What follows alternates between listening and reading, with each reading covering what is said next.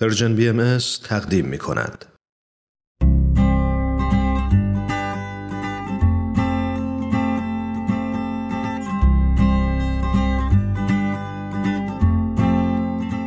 پاراگراف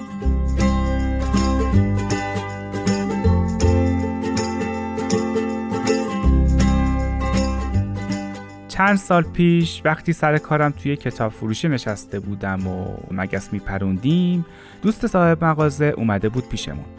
می‌خواستم به یه مناسبتی یه ویدیو بگیرن از خودشون رو درباره آرزوهاشون صحبت کنن. یه نفر از آرزوهاش صحبت کرده بود و اونا داشتن فکر می‌کردن این چیزی که او آرزو کرده اصلا آرزو نبوده. آرزو باید دست نیافتنی باشه. حرفاش به نظرم جالب اومد. الان میگم چرا. مثلا من آرزو دارم 6 ماه تو سفر باشم تا به مریخ برسم. بعد اونجا روی خاک سرخ مریخ راه برم. یه پرچمی بزنم اونجا که معلوم باشه من اونجا بودم. همه بفهمن من روی مریخ راه رفتم. توی فضا بودم. از اونجا زمین رو نگاه کردم. از مریخ آسمون رو نگاه کنم. ببینم آسمون مریخ چه رنگیه. بیوزنی رو تجربه کنم و کار این شکلی. من شبا خوابش رو می‌بینم. اخبارش رو دنبال می‌کنم. عکس کهکشان ها رو می‌بینم. شبایی که هوا خوبه و ستاره پیدا میشن ذوق می‌کنم. یکی دو بار که خارج شهر بودم و چند تا شهاب سنگ دیدم اونقدر با سر و صدای بلند از شادی فریاد کشیدم که همه دادشون در اومد. اما اگه آرزوم ساده تر بود چی؟ مثلا اگه سطح آرزوم اینقدر پایین بود که با خوردن یک بشقاب پاستا. یا یه پیتزای ایتالیایی واقعا خوشمزه بهش می‌رسیدم چطور؟ خوب بودا اما وقتی به اون می‌رسیدم دیگه آرزوهای دیگه برام لطفی داشت چیزی بود که ذوقشو داشته باشم یا بخوام خوابشو ببینم؟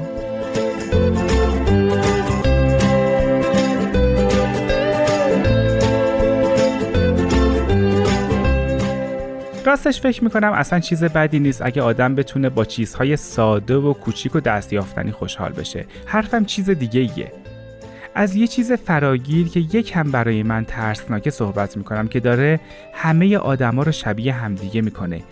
همه از خوردن یه فنجون قهوه یا نوشیدن چای با یک دوست خوشحال میشن. همه کافه رفتن و دوست دارن. همه لباسای گلگلی میپوشن و همه چتری دارن و همه خونه ها پر رنگه. هر کی که زورش و پولش نرسه همه عمرش رو تو کافه ها بگذرونه انگار دیگه خوشبخت نیست.